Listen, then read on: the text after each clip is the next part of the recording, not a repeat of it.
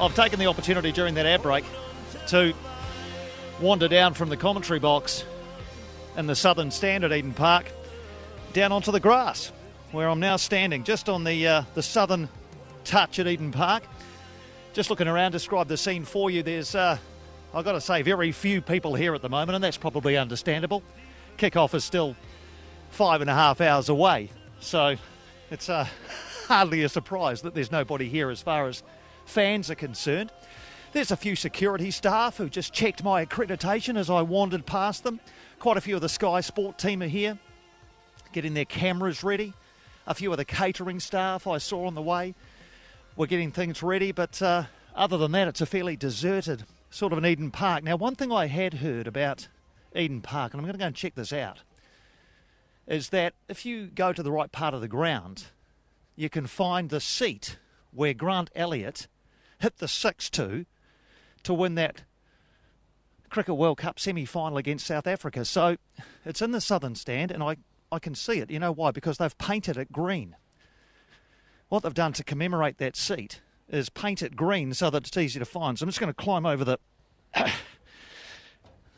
the uh, barrier at the front of the seats here, walking up into the Southern Stand, and I can see a green seat. And it is in row T, seat twelve. And here it is. It is the green seat in the Southern Stand, which I'm now sitting upon. And it says on a plaque below the seat, "Here lies the resting place of Grant Elliott's mighty six that propelled the Black Caps on March twenty-fourth, twenty fifteen into their maiden Cricket World Cup final." So as I sit here and look out, you can picture it. I can just picture the wicket block here, which runs north-south, obviously. Grant Elliott at the far end, Dale Steyn charging in, couple of balls to go, and Grant Elliott hitting that six, which landed basically exactly where I'm sitting in the green seat here in the Southern Stand at Eden Park. Now, I would imagine that somebody obviously is going to sit in that seat tonight. The place is sold out. Being green, you'd imagine that perhaps an Irish person might end up in that seat this evening. And I wonder if they'll have similar feelings of ecstasy watching the Emerald Isles try and, uh, try and do something which has never been done, not only on this patch of grass, but anywhere in New Zealand. Ireland have never beaten the All Blacks in New Zealand. No team has won here at Eden Park in a test match against the All Blacks, as we know, since nineteen ninety-four.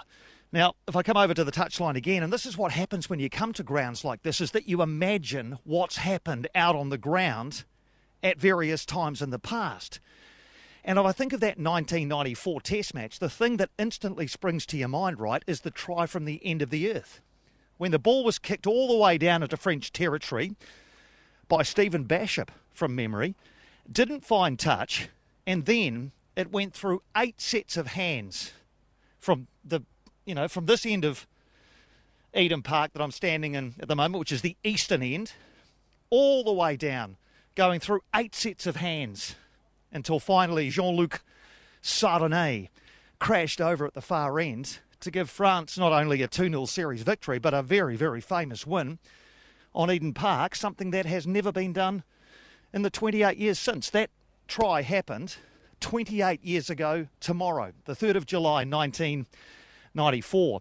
And as I've been wandering down, and I talked about this at the start of the show, I'm now standing at around about the point, I reckon, where John Cohen received the ball in nineteen eighty-seven and then set off down towards the other end and scored that try against Italy. I can see pretty much where Beaver was. In fact, I'm going to wander out.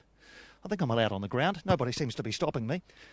I reckon I'm standing now where Beaver was when he kicked that penalty, looking up towards the posts at the western end of Eden Park. And yeah, this would be about the spot that he took that kick from, looking up towards the posts, taking a few deep breaths, the undersized shirt hugging his body, coming in, striking the ball up towards those posts and just sneaking it in past the upright. That's the thing about grounds like this. You stand out in the middle of it and you think, there is so much history here. There are so many amazing moments. There is so much that has happened on this very geographical location, be it rugby, be it cricket, be it football, be it rugby league. The Empire Games were here in nineteen fifty. That's what they used to call the Commonwealth Games, of course. Yvette Williams won long jump gold here in nineteen fifty.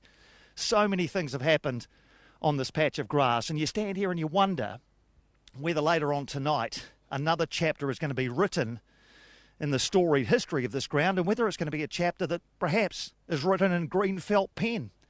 Maybe it is the Emerald Isles of Ireland that uh, are triumphant tonight. Or maybe, just maybe, and quite possibly, it's going to be another famous All Blacks win out here on Eden Park. So more and more people are starting to arrive. I've been looked at rather oddly by a couple of people standing out here in the middle of the uh, in the middle of the, the paddock. But, uh, yeah, I mean, you come to these places and you think, well, you shouldn't really let the opportunity pass you by. If you got the chance to come and stand in the middle of Eden Park, why wouldn't you do it? So that's what uh, I've done. Hope I've given you a bit of a flavour of the day. It's a beautiful day in Auckland. Absolutely sensational day for a game of rugby. Just a light breeze blowing here at ground level. Later on tonight, that wind, I think, is, is forecast to get up slightly, but nothing that's going to really affect the game. Temperature-wise, very mild, ten or eleven degrees forecast for kickoff at around seven o'clock.